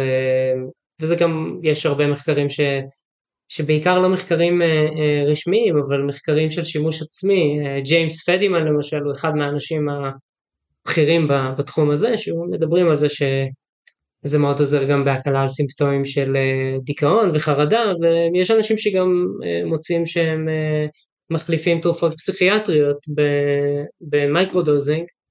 שוב, זה לא המלצה פה, אבל יש אנשים שכתבו ספרים על זה, ו- ויש להם עדויות על זה, ו- וזה נורא מסקרן לאיפה זה ילך, כי כרגע בעיקר עובדים על uh, מחקר של macrodosing, של, uh, של מינונים שהם מייצרים חוויות פסיכדליות משמעותיות. היום במקרה uh, ראיתי מישהו, חבר מהתיכון, שמתעסק עם איזושהי אפליקציה של microdosing, של כאילו mm. ליווי בשימוש היומיומי שלך בחומרים האלה. אז בהחלט יחקור את זה קצת יותר. כן, זה מאוד מתפתח ויש גיידבוקס ויש אנשים שמעבירים בארץ סדנאות של זה. שהם אני מניח לא פסיכולוגים או לא פסיכיאטרים אלא... לא, האמת שבסופו של דבר אם אתה לא מציע לבן אדם את החומר עצמו, אין מניעה לדבר על זה. זה דווקא אנשים שהם פסיכותרפיסטים, ש... אני מניח ש... בוא נגיד שזה לא far-fetched שאני בתור פסיכולוג הייתי מעביר סדנה על microdosing, כן? Mm. כשימוש אה, בשימוש אחראי, ובעצם, שוב, מאותה גישה של מזעור נזקים. כן. מה הטיפ הראשון שהיית נותן למישהו שרוצה להיכנס לתחום הפסיכדליה, אה, בין אם בתור אה, חוקר, יזם, או כל דבר ביניהם, ואיזשהו טיפ שלא למדת בבית הספר לדוגמה. אני אגיד לכם את האמת, לא למדתי כלום בבית ספר. זו האמת. או באוניברסיטה. הכי אה, טוב. כן, אה, באוניברסיטה למשל, אה, בתואר, בדוקטורט, עשיתי דוקטורט שהוא מאוד ביקורתי, בעצם חשיבה ביקורתית, חשיבה ביקורתית גם על, על העולמות שאני מגיע מהם, אז נראה לי שהטיפ הראשון זה להתייחס לזה גם בצורה ביקורתית, כי הרבה אנשים מסתכלים על הפסיכדליה כהמזור של האנושות, אז נראה לי שקודם כל גם כיזם וגם כחוקר פשוט תקראו. יש כל כך הרבה דרכים לשמוע מה הולך היום בעולם המחקר אה, וגם מה הולך בעולם היזמות. נראה לי שכל מי שרוצה להיכנס לאיזשהו אה, תחום מסוים, כמובן שאם אתה מעוניין כבר להיכנס לתחום קיים אז אה, תקרא מי האנשים, אני, אולי אני אספר על זה קצת בהמשך, על מי האנשים שאני נגיד מעריך שמתעסקים בזה. אה, אבל יש ארגונים כמו ארגון MAPS, שזה ארגון עצום ש, שאוגד אה, המון אה, מטפלים ומטפלות ומכשיר מטפלים ומטפלות ויש לו גם שלוחה בארץ. יש לך אנשים ספציפיים לי... שאתה מעריך בתחום? יש הרבה כאלה. אני מאוד אוהב את העבודה של עידו הרטוקזון שהוא לא איש טיפול אבל הוא מביא זווית מאוד רחבה על ההיסטוריה של הפסיכדליה והחיבור של הפסיכדליה לתרבות ולטכנולוגיה. אה, אני מאוד ממליץ, על, יש לו ספר שנקרא טכנומיסטיקה, שזה החיבור בין האדם לטכנולוגיה, שהוא נגיד יגיד שהספר הזה הוא ממש לא מעודכן, אבל בעיניי הוא ספר מעולה. יש לו גם ספר ש... שנקרא American Trip, שמדבר על ההיסטוריה של הפסיכדליה. אני בכלל חושב שאולי מתחבר לשאלה ששאלתם, אם אתה מתחיל באיזשהו נושא מסוים, תכיר קצת את ההיסטוריה, יש היסטוריה מאוד ענפה על טיפול בפסיכדליה ו... וגם על יוזמות שעשו בפסיכדליה ב-60's וב-70's עד שהוא אה, הוצא מהחוק. ורק להזכיר שדוקטור עידו הרטוגזון היה אצלנו גם בפודקאסט. אה. לפני אה, בערך שנה וחצי, פרק 75 למי שמעוניין להאזין שוב, אחד הפרקים הטובים בהחלט. מעולה, אני אחזור אליו בעצמי. אני מאוד מעריך גם את העבודה שנעשית באימפריאל קולג' לונדון. יש שם מישהו, ראש המרכז לחקר הפסיכדליה נקרא רובין קרהט הריס, שהוא בעצם מנסה לבסס מודלים שהם יותר רחבים על מה בעצם הפסיכדליה עושה לנו במוח. אז הוא הביא גם את המחקרים על האגו דיסולושן, על ה... התמוססות האגו או הריכוך האגו ואיך זה פועל במוח וגם מה ההשפעות שיש לפסיכדליה על הפרספקטיבה שלנו, אז יש לנו את המודל שנקרא Relaxed Beliefs Under Psychedelics שהוא גם מודל גלובלי שמנסה להגיד משהו יותר רחב על פסיכדליה ולא על איזשהו חומר מסוים. ואחרון חביב שאני אגיד בגילוי נאות שהוא בן דוד של אשתי, למרות שהכרתי אותו לפני, זה ליאור רוזמן, שהוא גם uh, באימפריאל קולג' לונדון, שמלבד זה שהוא, יש לו תרומה מאוד גדולה לפוטנציאל הטיפולי של פסיכדליה, הוא גם עוסק במשהו נורא מעניין, וזה איך הפסיכדליה יכולה לקדם ולבנות שלום בין קהילות שסועות. והוא עשה מחקר ממש מעניין על uh, טקסי היוואסקה משותפים לפלסטינים ולישראלים, והוא דיבר על זה בהרבה מקומות, אפשר למצוא את זה ביוטיוב, בפודקאסטים, גם שימוש נורא מקורי בידע ובאינטליגנציה שלך לבדוק את זה, זה גם נשמע לי כמו חוויות מאוד מאוד משמעותיות אה, לנכוח בהן. נשמע כמו אורח מגניב אה, להביא אותו לפודקאסט. ממש. יפה. דן, יפה. אני נותן לך את השאלה האחרונה, זאת השאלת אה, יפה. סיומת שלך. מוזיקה וקנאביס. כמובן אנחנו מדברים הרבה על מוזיקה וקנאביס וגם על פסיכדלים בהקשר הזה. השילוב שלהם הוא באמת שילוב שמימי מבחינתנו לפחות ומעבר לזה מדובר בשני אלמנטים שהם מרפאים אלמנטים שהם רוחניים ואלמנטים שמחברים בין אנשים בכל העולם אם זה קנאביס פסיכדלים או מוזיקה. אז עם או בלי קשר לפסיכדלים אילו מוזיקאים או להקות השפיעו על חייך ועל מי שאתה היום. טוב, אז נראה לי שזה מחזיר אותנו לתחילת הפרק, אה, כאמור ששלום. ששלומי וארי עברו לארצות הברית, אז uh, הדבר הראשון שאני, שנמשכתי לעשות זה לצרוב להם uh, דיסק טייפ כזה, של, uh, של מוזיקה שאני אוהב, או שאהבנו לשמוע ביחד. איזה בומר אתה נשמע, אני- אני מת שאתה אומר את הדיסק טייפ זה בומרי לחלוטין והייתי משתמש כנראה במינוח דומה. אבל אה, לאותם מאזינים צעירים שמעולם לא ראו דיסק או רק שמעו על זה באגדות אז כן פעם היינו צורבים אני- מוספים בקומפקט דיסק אולי גם במיני דיסק למי שזוכר אי שם בסוף שנות התשעים. אני גם הייתי בתקופה של הקלטות, ואני לא מתבייש בזה שאני בומר. כנ"ל כנ"ל גם אל, לא נספר לאף אחד אף אחד לא מקשיב לנו גם ככה גם אני. האזנתי למוזיקה בתחילת דרכי בקלטות אין מה להתבייש אנחנו מתגאים בזה. אז אז צרבת ל- לארי אה, דיסק אוסף? זה היה לשלומי, לשלומי? לא לי. כן, אה לשלומי לשלומי. אוקיי. שלומי אחי. כן. אוקיי. מה היה שם קודם כל? אה, תראו, אני התבגרתי בשנות ה-90, אז גדלתי על הרבה להקות רוק אלטרנטיביות מהארץ ומחו"ל. אה, זרוק שמות. נ- נירוונה, מטאליקה, פינק פלויד, אה, זה היה רגע. רגע רגע רגע פה אה, פה עשית סלט פה ערבוביה בין כל ז'אנרים ותקופות. התחיל שנירוונה ומטאליקה אמנם פועלו בתקופות מקבילות לפחות חלק אבל אה, נירוונה אמנם מוגדרים כאלטרנטיב אינדי מטאליקה הייתי מגדיר יותר כמטאל. פינק פלויד ש- לא קשורים בכלל לעשור הזה אתה מסכים איתי. אני מבין שהסתבכתי פה עם ה... עם הידע שלך. אנחנו פה כן. אנחנו פה נצלוב אותך כמו שארי הזכיר בתחילת התוכנית כשאתה מדבר פה על מוזיקה אנחנו צריכים פה הגיע אנחנו צריכים הזמן. רק לדייק. כן אבל עם, עם כל זה בכל זאת מדובר בנושא מאוד אה, אה, רוחני ורחב אז אוקיי פינק פלויד אה, מטאליקה נירוונה מה עוד? והיה גם תקופה מאוד uh, אהובה של, uh, של היפ-הופ, של uh, ביגי, של טופק, של M&M, של... באמת זה, זה מה ששמענו, זה מה, שהיה, זה מה שהיה ברדיו, גם אחר כך נחשפתי לתרבות הטראנס שהתפתחה בארץ, ב... עכשיו אתה יכול לתקן אותי כי אולי אני בטוח טועה, בסוף שנות לא אתה ה-90. צודק. צודק. אמ, יש מצב שלפני זה אגב שהיינו קצת יותר צעירים אני ואתה. כן, נראה לי תחילה שנות ה-90 התחילה שם איזה סצנה לבעבע. אולי אמצע שנות ה-90 אני זוכר שאני במסיבת אני זה כן מסיבת שחרור שלי ב-90 ומתישהו ב-99 כן אני זוכר שהייתי במסיבת טבע עם הרבה מאוד פסיכדלים אבל אני חושב שזה התחיל לפני אבל שנות ה-90 אתה צודק. כן, כש, כשאני נחשפתי למוזיקה אז uh, היה נהוג יותר להקשיב לאלבומים, אז הייתי יותר נגיד, uh, כמו שאתה אומר, חסיד של להקה כזאת או אחרת, אבל היום ההאזנה שלי היא מאוד אקלקטית ונוטה גם לכיוון יותר האינדי. המוזיקה היא באמת חלק ממש בלתי נפרד בחיים שלי. היה לי גם תקופה שתקלטתי בברים בתל אביב, ועשיתי גם איזה חתונה לחברים, ותכלס החיבור הכי חזק שלי למוזיקה זה, זה האינדי נגב, שזה פסטיבל אה? מוזיקה שהוא קיים כבר 16 שנה ואני שמה מ-2010, זה אומר 13 שנה שאני מנהל שם את הבמה המרכזית בפסטיבל ואני נפגש וואו.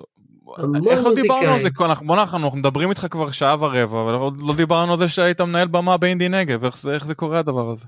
עדיין, עדיין מנהל במה, גם בעוד חודשיים. וואו. זה מה שאני עושה כל שנה. בדיוק הקשבתי לפודקאסט של אה, אה, של מי שהקים את אינדי נגב, שכחתי את שמו, יחד עם אה, קלצ'קין, אסף קזדו, אחלה אסף בחור. בן דוד, אסף בן דוד. אסף בן אותו, דוד, כן. שמע, אחלה, גבר שבגברים, באמת. טיפוס כלבבי. כן, רק לדייק שהוא לא, הוא לא זה שהקים את האינדי נגב, הוא נכנס בשלב מאוד מוקדם, מי שהקים את זה זה אוקיי. אה, מתן אה, ש- סנצ'ו אני קורא לו, ו- ואסף קזדו, ו- אבל אסף בן דוד הוא, הוא באמת אחד מהמפיקים היותר דומיננטיים בארץ בכל התחום של האינדי ובכלל, וזה באמת חבורה של אנשים מאוד מתוקים, שנורא כיף לי לחזור כל שנה, ואני פשוט נחשף להמון מוזיקה חדשה, ול... ויש לי כבר הרבה מאוד מוזיקאים שאני מכיר מהתעשייה, אז אדיר. זה בדם. עכשיו איך אה, איך משלבים את העולם הזה את עולם ה- עולם הטיפול העולם הטיפולי אתה אומר פסיכולוג ביום יום ומנהל במה ב- בלילה או שזה רק אה, האינדי נגב וזה באמת גיג אה, יחיד ומיוחד שאתה מתפנה אליו. זה גיג, זה גיג אה, יחיד ומיוחד של אה, שלושה ימים בשנה. אה, אני לא באמת, יש לי את, ה, את הפנאי אה, להתעסק בזה במהלך השנה.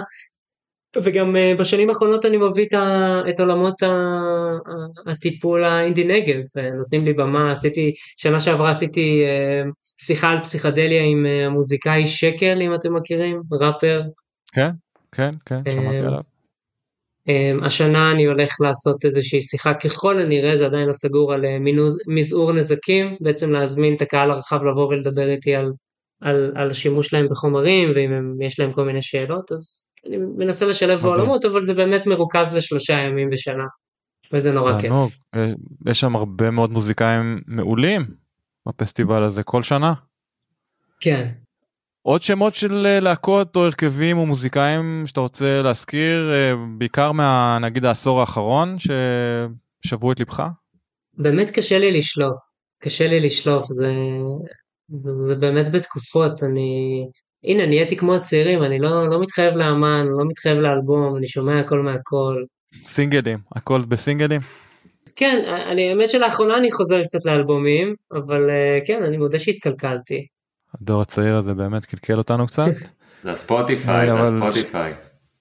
זה ספוטיפיי לטוב ולרע יש לו הוא, הוא באמת המגוון האדיר שאנחנו חשופים אליו אה, באופן יומיומי הוא מטורף. אה, שוב מצד שני באמת אה, חלק מהרומנטיקה קצת הלכה לאיבוד אם זה הדפדוף אה, בטקסטים והעטיפה של האלבום בכלל הדיבור של עטיפה של אלבום. פעם דיברנו על עטיפות של אלבום אמרנו וואו איזה עטיפה וואו זה והיום זה פחות כאילו קטע זה פחות כאילו כן אם זה משהו מיוחד עדיין ידברו עליו אבל נדיר היום שמדברים על עטיפות של אלבומים כ- כמשהו בכלל. טוב, אז הסרט אנחנו ה- מדברים הסרט כמו- הקאברים הטובים, כן. כן, עכשיו אנחנו ממש מדברים כמו בומרים. תמיד מסתכלים בנוסטלגיה על כן. העבר. כן, זה הסיפור. יפה, אז תשמע, קודם כל, אה, כל החיבור למוזיקה באמת אה, סוגר לי פה הרבה פינות, זה באמת הפודקאסט הזה, אנחנו מדברים על קנאביס ופסיכדלים, אבל החיבור הזה האדיר למוזיקה הוא, הוא מה שמושך אותי באופן אישי, ומשך אותי בכלל לתעשיית הקנאביס, אז אה, תמשיך לעשות את זה, אני כאילו, זה מדהים שאתה יכול לשלב בין אה, ש- שני העולמות האלו, ואני יכול להגיד קצת מקנא מרחוק. אתה ממש מוזמן לבוא. תבוא לביקור, תבוא אני- לפסטיבל. אני, בטח, אני אשמח אם אני, כשאני אבוא לביקור אני, אני אסנכרן אותו סביב אה, אינדי נגב, שתזכיר לי זה קורה לקראת הסתיו, נכון? אוקטובר כזה? זה קורה ב- השנה בין ה-12 ל-14 לאוקטובר. אוקיי. יאללה דן, אנחנו מצפים אה, לך, נעשה שם עמדת אה, שידור. כן, אה, קרלי והתקוש וגם איזה וויד בר אולי לכל דורש. עד אז יהיה חוקי, עד, עד, עד, עד, עד הרפורמה שאני אגיע. לארץ זה בטח יהיה כבר חוקי. רפורמת כן. חודשיים. ברור. תענוג, אז דוקטור רן ספיר, באמת היה עונג גדול לארח אותך, שיחה סופר מעניינת. תודה לאריה אגב על החיבור איתך. ואריה, אני עדיין רוצה להקשיב לאותו דיסק אלמותי אני אצטרך שהוא צרב אני לך. אצטרך למצוא את- אה, לשאול את שלומי אם זה עוד קיים איפשהו. יש מצב טוב כן. מאוד שהוא קיים איפשהו. אז אם כן אנחנו נרצה אה, להקשיב לו פעם אחת לראות מה מה רן אסף לך בסל שלו בסל המוזיקלי. יאללה, נחפש אותו. יופי. היה לי אז, ממש אה, כיף, היה לי ממש כיף איתכם ואני אולי הייתי אמור להגיד את זה בהתחלה, אבל בעצם איבדתי את בתולי הפודקאסט שלי היום, כי זה הפודקאסט הראשון שאני מתארח פה. או-אה, זה לא יהיה האחרון. וואו. פתחנו פה צוהר להרבה מאוד רעיונות עתידיים, אני בטוח. ואגב, לפני שאנחנו מסיימים, טוב שהזכרת לנו, איפה המאזינים שלנו יכולים לעקוב אחריך ואחרי העבודות שלך או הפרויקטים שאתה עובד עליהם. אז יש לי אה, בלוג באתר, מאוד פשוט, runsapir.com, השגתי את הדומיין הזה. אני כותב כל מה שאני מעלה בפייסבוק, האמת שאני באמת די גרוע ב- ב- ברשתות החברתיות, אז כל מה שאני מעלה שם אני גם מעלה לאתר, אז אפשר להסתכל. אה, וככל הנראה עם כל הנושא של הדוקטורט, אה, אני, אני מאמין שברגע שאני אנוח קצת מ, מהעבודה עליו, אז אני אתחיל גם לפרסם בתחום הזה ובנושא הזה. אבל מי שרוצה לעקוב אפשר פשוט להיכנס לאתר, אפשר גם לעשות שם follow על הבלוג ואז לקבל אה, התראות כשאני מפרסם דברים חדשים. רנספיר.קום. יפה, אז רן ספיר באמת תודה רבה שוב, בהצלחה רבה, אם זה בעולם המוזיקה, בעולם הפסיכולוגיה, בעולם הפסיכדלים. מבחינתי בואו נפתח קליניקה ביחד שתשלב את כל העולמות האלו, אה, נראה לי שכולם יהיו מאושרים.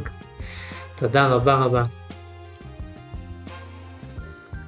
אורייט, זאת הייתה שיחה מאוד מעניינת עם חברך דוקטור רן ספיר, וכמובן כל הקשר למוזיקה, שזה שוב, כמובן הדליק אותי יותר מהכל, אבל כן, אינדי נגב, זה גם- זאת. גם הפתיע אותי את האמת, אני לא ידעתי את זה בכלל.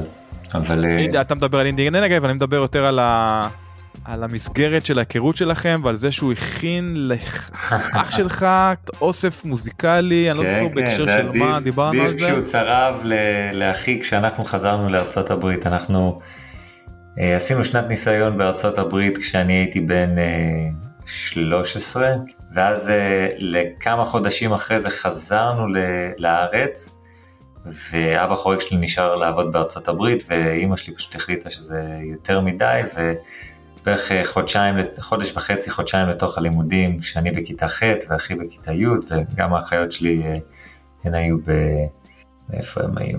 שנתיים תחתיי, אני הייתי בח', אז הן היו בו' וד', אז אה, בעצם הם פשוט החליטו לחזור לארצות הברית, ורן החמוד הזה הכין לאחי, צרב לו דיסק.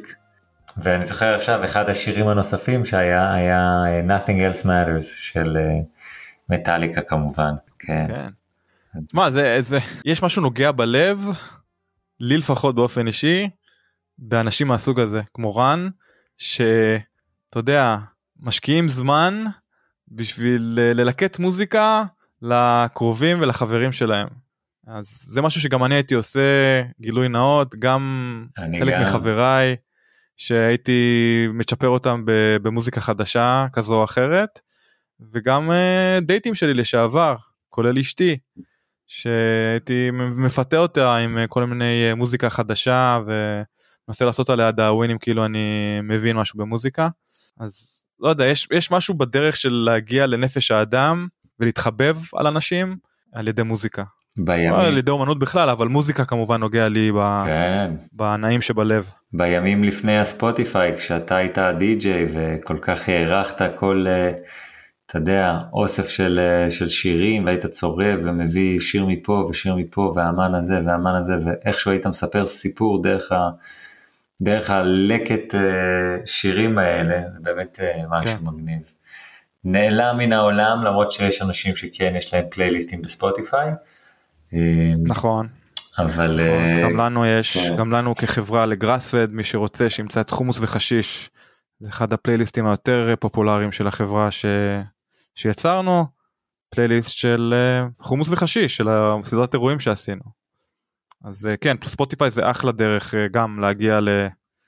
לאוזניים בתוליות של מוזיקה או אוזניים זרות שלא מכירות את המוזיקה שאתה מנסה לשתף. זה קטע מעניין, אני בטוח שיש פה, אתה יודע, יש לנו מאזינים, אני בטוח שאין להם מושג על מה אנחנו מדברים מבחינת הצריבת דיסקים וזה, אתה יודע.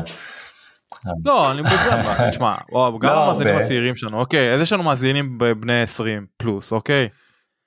הם עדיין יודעים מה זה דיסק, הם ראו דיסק בחייהם. האם הם השתמשו בדיסק זה ברור שלא, או סביר להניח שלא, אבל... אה, ובלי קשר גם דחיית התקליטים, הוויינלס, כן, אנחנו יודעים היום בוודאות בארצות הברית שוויינלס נמכרים יותר מתקליטורים, יותר מדיסקים. כן. וויינל אני זה חושב היום נמכרים הכי הרבה, אני לא יודע אם זה הכי הרבה מבחינת הכמויות vinyls שנמכרים, או הכי הרבה מבחינת הכסף שנמכר.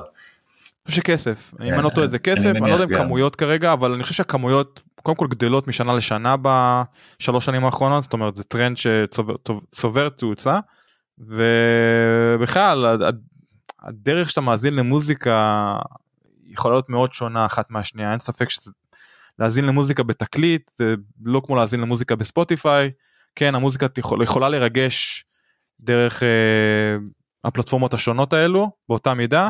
אבל משהו בחוויה הולך לאיבוד אני חושב. לגמרי. לגמרי. גם יש משהו בטקסיות שהייתה לך בעבר, של להיכנס לחדר, לסגור את הדלת, לשים את התקליט או לשים את הדיסק, וזהו. ו- ורק שם יכולת להקשיב לזה. והיית צריך להיות כל כולך בתוך החדר ובתוך המקום הזה כדי ליהנות ממנו, בעוד שעכשיו אתה לוקח את זה לכל מקום. אני, אני כשאני הולך על הייליין בגובה של מאות מטרים אה, למרחק של אה, מאות מטרים, יש לי מוזיקה באוזניים הרבה פעמים. וואלה. כן, ואני הולך לפי הקצב של, ה... של המוזיקה הרבה פעמים, וזה, אתה יודע, זה מנתק אותי הרבה פעמים מהסביבה מבחינת הרעשים, שאם יש עוד אנשים לידי שמדברים על שפת המצוק, או אנשים שפתאום באים אה, להסתכל ועושים רעש, ו... אז פתאום אתה רק בתוך המוזיקה, ואתה לא, אתה, אתה, אתה לא יכול... אתה לא יכול לעצור את מה שאתה שומע, אתה יכול לעצום עיניים ולא לראות, אבל קשה מאוד אה, לא להקשיב ל, לרעשים כשבר, כשהם נכנסים לך לתוך התודעה. אז יש משהו מאוד, ועם זאת, כן, עם זאת, הפורמט של ספוטיפיי מאפשר למאזינים שלנו להקשיב לנו תוך כדי העמידה בפקקים, תוך כדי חרבון, תוך. כדי גילוח, תוך כדי כלים. לא, זה, זה, זה הטכנולוגיה מדהים. הזאת גם מאפשרת מאוד. מדהים, ברור, אני אומר, יש לזה יתרונות, כמובן, אבל היה משהו מיוחד מאוד בקטע הזה שבאמת היית צריך לקחת את ה... שהיה לך את החדר שלך, מסכים. וכן. אבל בכל מקרה, חזרה מסכים. לרן, בוא, בוא נדבר על ה... כן, חפרנו על מוזיקה, שכחנו את דוקטור רן ספיר, חזרה לרן ספיר, מה כן. לקחת מהשיחה איתו? שמע, אתיקה עם פסיכדליה זה סופר סופר חשוב. גם ככה המצב בין מטפל למטופל, או מטפלת למטופל, או מטופל למטפל, לא משנה מה, היחסים האלה הם כל כך כל כך רגישים, ובטח אם אתה מוסיף לעניין פה איזשהו חומר אה, פסיכדלי שבו אין לך שליטה בעצם.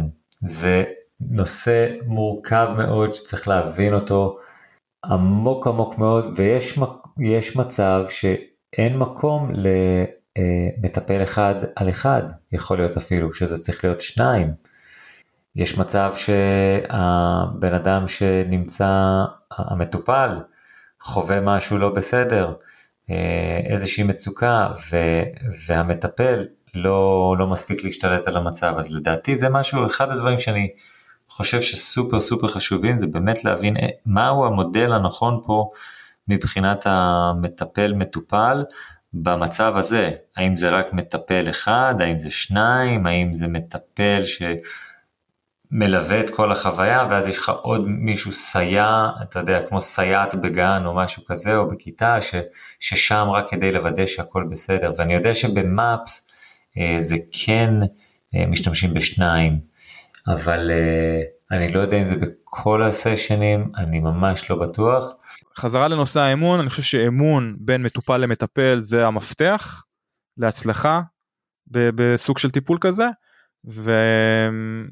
וכן ירבו אנשים כמו רן ספיר שאני חושב שבאמת מביא, מביא איתו מצד אחד אמפתיה גדולה, אה, הבנה, מצד שני גם תשוקה רבה לגבי פסיכדלים והפוטנציאל שלהם לטפל בנפש האדם. אז מאוד מאוד התרשמתי מדוקטור רן ספיר ואני מאוד uh, ארצה לראות uh, אנשים מהסוג האלו נכנסים לטיפול בפסיכדלים.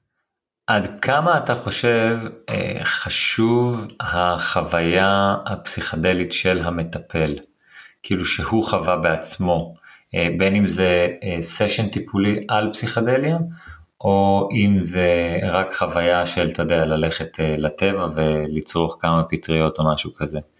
אני חושב ששניהם חשובים, אני חושב שזו שאלה מצוינת, אבל אם אתה שואל אותי שניהם חשובים באותה מידה. א' חשוב שהמטפל אתה יודע יקרא ויבין את כל הפרוטוקולים הקיימים כיום ויבין את כל וידע לנתח את כל האינפורמציה המדעית אה, שהתפרסמה על פסיכדלים מאז ומעולם כמובן אנחנו מדברים על מפס ב-20 פלוס שנה האחרונות וכל המחקרים המהפכניים שלהם. אז חשוב שמן הסתם שהוא יסחה בחומר אבל מצד שני גם חשוב שהמטפל או המטפלת לדעתי יחוו את אותו אה, אותה השפעה את אותו חומר על בשרם על התודעה שלהם בשביל שיבינו מה עובר על המטופל בכל רגע נתון א' ושבעצם יגדילו את האמפתיות שלהם כלפי המטפל. כי רק אם אתה עובר משהו בעצמך אה, יכול לקרב אותך לרמת אמפתיות גבוהה אל, אל המטפל. שוב זאת, זאת דעתי. בטוח שיש יוצאים מהכלל אני בטוח שיש מטפלים מוסמכים וטובים שלא התנסו בחוויות פסיכדליות ועדיין עושים עבודה טובה אבל קצת אתה יודע בהשוואה גסה ולא מאוד מדויקת לאותה שיחה שניהלנו האם מנכ"ל של חברת קנאביס צריך גם להתנסות בחומר כן ולהבין את הקנאביס מה שנקרא בגוף ראשון. כן. אה, והתשובה היא כן והתשובה היא כן אז אז אז גם פה ברמת המטפל מאחר ומדובר בחומרים חדשים, מאחר ומדובר בחומרים שלמדע יש רק תשובות חלקיות עליהן, אני חושב שחוויה אישית של המטפל היא, היא לא פחות חשובה. אני מסכים עם זה לגמרי, אני חושב שיש אה, שוני אדיר בין אה, להבין משהו ברמה האינטלקטואלית לבין להבין משהו ברמה החווייתית, כמו שהבודה אומר, בקורסי ויפאסנה שאתה עושה זה יש intellectual understanding ו-experiential ואנשים יכולים לדבר איתך מפה ועד הודעה חדשה על פסיכדלים מה זה עושה ואיך אתה מרגיש ובלה בלה בלה ובלי בלי בלו. עד שאתה לא לוקח משהו שמשנה לך את התודעה אין לך מושג על מה מדובר כי אף פעם לא שינית את התודעה שלך. נכון. והפעם הראשונה שאתה משנה את התודעה ופתאום אתה קולט שיש יכולת של ה mind להיות במצב אחר לחלוטין ממה שאתה רגיל אליו בין אם אתה בן 20, 30, 40, 60, 80 לא משנה כמה זה משהו אחר לחלוטין מכל יום וכל רגע וכל שנייה בחיים שחווית עד אותו, עד אותו טריפ ועד אותו שינוי. אז אה, לדעתי זה משהו מאוד מאוד חשוב כדי שאתה יודע שוב אני לא חושב שכל מטפל צריך ללכת, אה, אתה יודע, אה, מה שנקרא אה, מנת גיבור, hero dose, שאתה לוקח 5 גרם בחדר חשוך. all in. כן, all in, אבל אני כן חושב שהוא חייב לחוות את זה. זו דעתי האישית, אני לא חושב שהוא צריך לחוות את כל הסמים באשר הם בשביל להבין, אבל לגמרי חשוב ההתנסות הזאת עם החומר שבו הם מטפלים איתו. מסכים. כן. ובהקשר הזה אפשר שוב לסגור מעגל לתחילת השיחה שלנו עכשיו על מוזיקה. גם כשאני מדבר על מוזיקה ומספר לאנשים על הופעה מדהימה שראיתי, יש הבדל בין הסיפור שלי על ההופעה לבין להיות בהופעה עצמה, לחוות אותה בריל טיים. אז uh, אין ספק שחוויה עצמה יכולה להיות הרבה יותר עוצמתית מסיפור כזה או אחר או סתם לימוד של אה, חומר תיאורטי. כן. ואני חושב שכל מי שעבר חוויה פסיכדלית טובה או רעה אגב תמיד יצא עם תובנות זאת אומרת גם אם החוויה לא הייתה מושלמת גם אם החוויה הייתה מאתגרת לעתים תמיד יצא עם תובנות תמיד יצא עם, אה, עם רווח אם זה על ידי האינטגרציה שאחרי החוויה אם זה על ידי שיחות על החוויה עצמה אם זה מחשבות על אותה חוויה אם זה חזרה על אותה חוויה שוב בסופו של דבר החוויה הזאת היא מה שמביאה אותנו ל state of mind שאנחנו מדברים עליה ואני יכול לספר לך כמה שאתה רוצה על חוויות טריפים ו-MD ופסילוסיבין וקטמין ולתאר ולתאר לך תיאורים uh, ציוריים וצבעוניים אבל הכל התגמד מול החוויה עצמה. ברור. ואין לזה תחליף. אין לזה שום תחליף.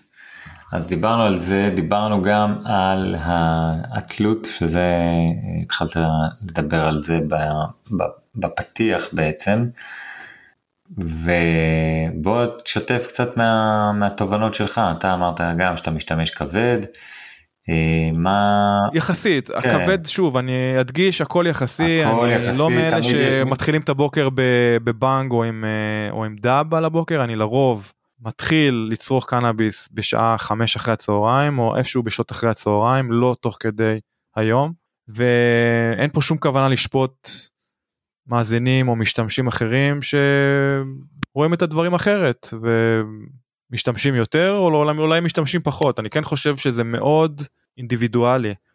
היחסים שלנו עם הצמח והיחסים שלנו עם פסיכדלים אחרים ועם substance אחרים גם אני יכול לכלול את, את הסוכר ואת הקופאין באותה סירה זה יחסים מורכבים זה יחסים שיש להם עליות ומורדות כן יש אם אני אדבר שנייה על הסוכר יש יש תקופות שאני מתחזר וכנ"ל גם עם קנאביס יש תקופות שאני קצת משתמש יותר ממה שאני צריך להשתמש. ויש מספיק שיטות לגלות את זה דיברנו על חלקן גם עם אה, רן בשיחה.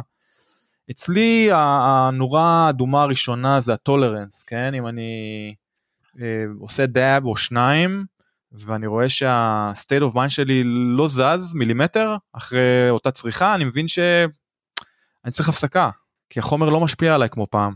זה רק אה, דוגמה אחת לאיך אפשר לזהות תלות או עודף צריכה ושוב זה ספקטרום כמו שהסכמנו עליו גם עם רן וגם עם אה, אורחים נוספים מהעבר שדיברנו על הנושאים. מדובר בספקטרום רחב המילה התמכרות היא קשה ולא כל מי שמשתמש אה, עודף בקנאביס הוא בהכרח מכור כן המילה מכור היא מאוד קשה ויש לה קונוטציה מאוד שלילית גם בהקשר של כמובן התמכרויות להרואין ואלכוהול וחומרים הרבה יותר קשים. מצד שני אנחנו כן צריכים להשתמש במילה הזאת לפעמים אולי גם תלות, בשביל להפחיד ולהבין את ה... זה מילה עדינה נכון, יותר. את... ש... תלות תלות זה נכון זה מילה שגם uh, בזמנו ארז uh, דיבר עליה ואת ארז אירחנו פעמיים כן, גם בנושא כן, הזה. כן, אני הקשבתי בזמנו כש... לפני שהצטרפתי לפודקאסט הזה ונורא נהניתי מהפרק איתו אני חושב שזה היה אחד האורחים היותר מעניינים. אז אני חושב אני אני יותר מסכים עם הגישה של ארז וגם עם רן בסופו של דבר שזה מערכת יחסים מאוד דינמית וגמישה ש, שיש לה עליות ומורדות כאמור אבל צריך להיות כל הפעם או כל הזמן עם היד על הדופק בשביל להבין איפה אתה נמצא על הסקאלה. האם אתה כרגע נמצא בגל הטוב או החיובי במערכת יחסים שלך עם הצמח או האם עברת איזשהו קו פרשת מים או איזשהו גבול מסוים שלא היית צריך לעבור ואתה צריך לקחת אחורה פנה ולעשות חישוב מחדש. עכשיו מה שיפה בקנאביס שבניגוד לאלכוהול והרואין ואפילו סוכר לרוב הגמילה ממנו או הפסקה ממנו תהיה קצת יותר קלה.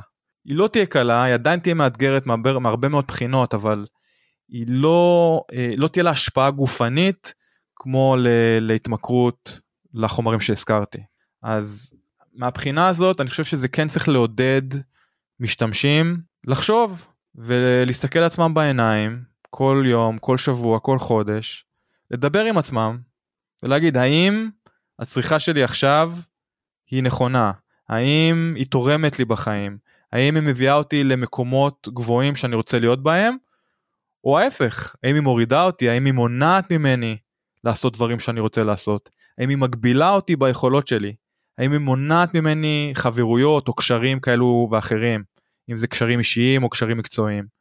אז בסופו של דבר זה שאלה אישית או שאלות אישיות שכל אחד מאיתנו צריך לשאול את עצמו, לא לאבד את הקשר הזה עם עצמנו ועם הכנות ולהסתכל לעצמנו בעיניים ופשוט לדעת איך להוביל את עצמנו למקום בריא יותר מבחינת היחסים שלנו עם הצמח. אוקיי?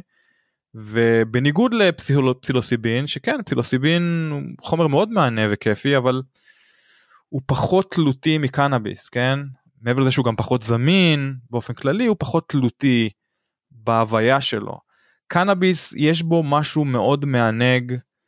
הזכרת טקסיות בהקשר של מוזיקה גם בקנאביס יש, יש משהו מאוד טקסי שאנשים אוהבים אם זה תחושת ה... אם זה הגריסה של החומר והריח הנעים שעולה מזה, והשאיפ.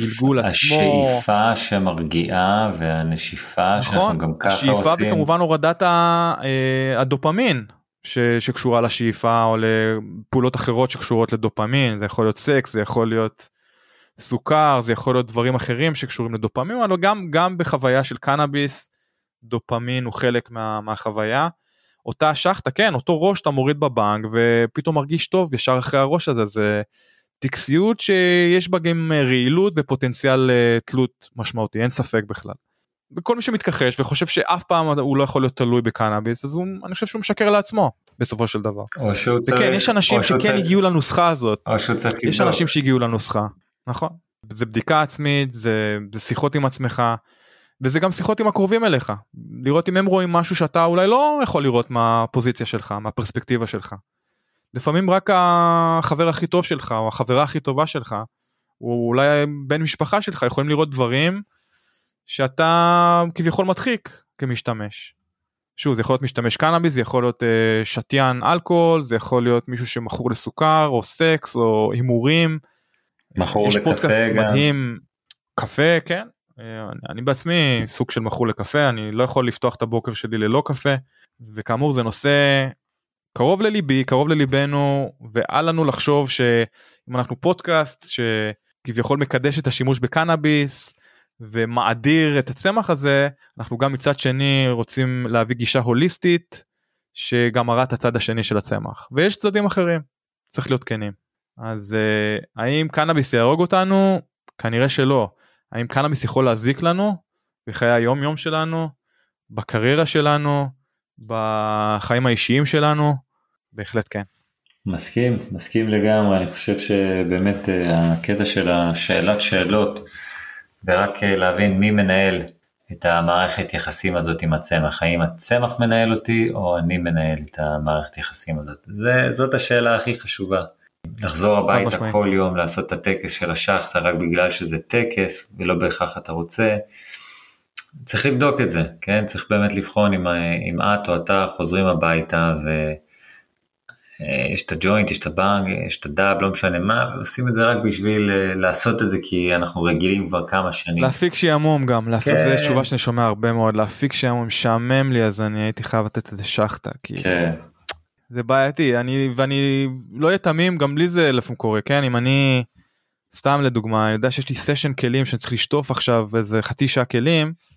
השחטה יכולה להפוך את, ה, את התהליך עצמו להרבה יותר uh, כיפי ומהנה אה, אם אני לא אקח את השחטה הזאת. אבל מצד שני אני כן חושב שאנחנו כמשתמשים צריכים שוב שמעתם אותי אומר את זה כנראה כבר כמה פעמים אבל אינטנשן כוונות.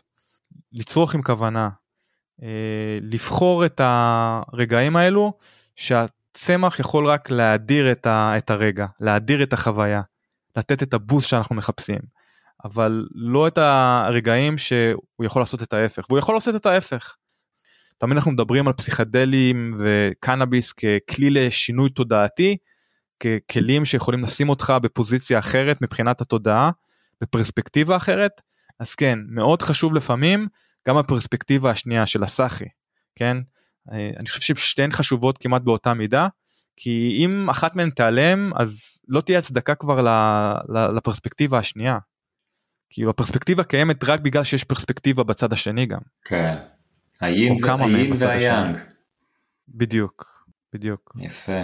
אז אה, נראה לי שרן אה, עזר לנו אה, לשאול פה הרבה שאלות ולהגיע להרבה תהיות על השימוש וההתבוננות. בהחלט. ותודה לרן שהצטרף אלינו. באמת אה, חוויה מגניבה לארח אה, חבר ילדות. ושאפו לו על, אה, על זה שהוא כבר דוקטור בפסיכולוגיה ועל זה שהוא באמת לקח את הכיוון לפסיכדליה ו- ותמיכה בזה ועידוד, של, לא בהכרח עידוד אלא קבלה של זה ומאחל לו רק טוב, רק הצלחה בתחום הזה והוא חלוץ לגמרי אז אני מאמין שהוא בהחלט יצליח. חד משמעית, ונעשה לו איזה פלאק קטן, אה, ראיתי שדוקטור רן ספיר משתתף באירוע שנקרא All About Psychedelics שקורה ב-9 באוקטובר בתל אביב אם אני לא טועה, אה, עם עוד כמה חברים מהתחום, אחד מהם גם ראיינו בשם מיכאל הופמן, אז הולך להיות אירוע פסיכדלי מאוד מעשיר, ואני בטוח שגם דוקטור רן ספיר הולך לדבר על חלק מהדברים שדיברנו בתוכנית ואולי להרחיב עליהם. אז מאוד ממליץ להגיע לאירוע הזה אם אתם יכולים, אם אתם בישראל, אם אתם באזור המרכז, כדאי. הנאה מובטחת לכל המשתתפים, מאזינים שיגיעו לשם. חד משמעית. אז uh, בינתיים uh, נגיד שבוע טוב uh, ותודה רבה כרגיל uh, לארי יקירי שהצטרפת אליי גם היום. בשמחה גדולה, באהבה, שיהיה אחלה יום, וניפגש בפרק הבא. בקרוב מאוד. אחלה שבוע לכולם. תודה רבה שהאזנתם לתוכנית. כרגיל, אם נהניתם מהתוכן, מהאורחים, אולי מהמנחים, אנא השאירו ביקורת חיובית, אם זה בספוטיפיי, באפל או בכל פלטפורמה בה אתם משתמשים. חשוב לזכור שהמידע שאנחנו מספקים אינו מידע רפואי או עסקי מקצועי. על כן, התייעצו עם רופא או כל בעל מקצוע אחר לפני שאתם מקבלים החלטה שקשורה לקנאביס. ולקינוח, כרגיל, אנחנו לא מעודדים קנייה בלתי חוקית של קנאביס ומוצריו, ומאחלים לכולם צריכה אחראית ומושכלת של הצמח או של פסיכדלים אחרים. תודה, וצ'או בינתיים.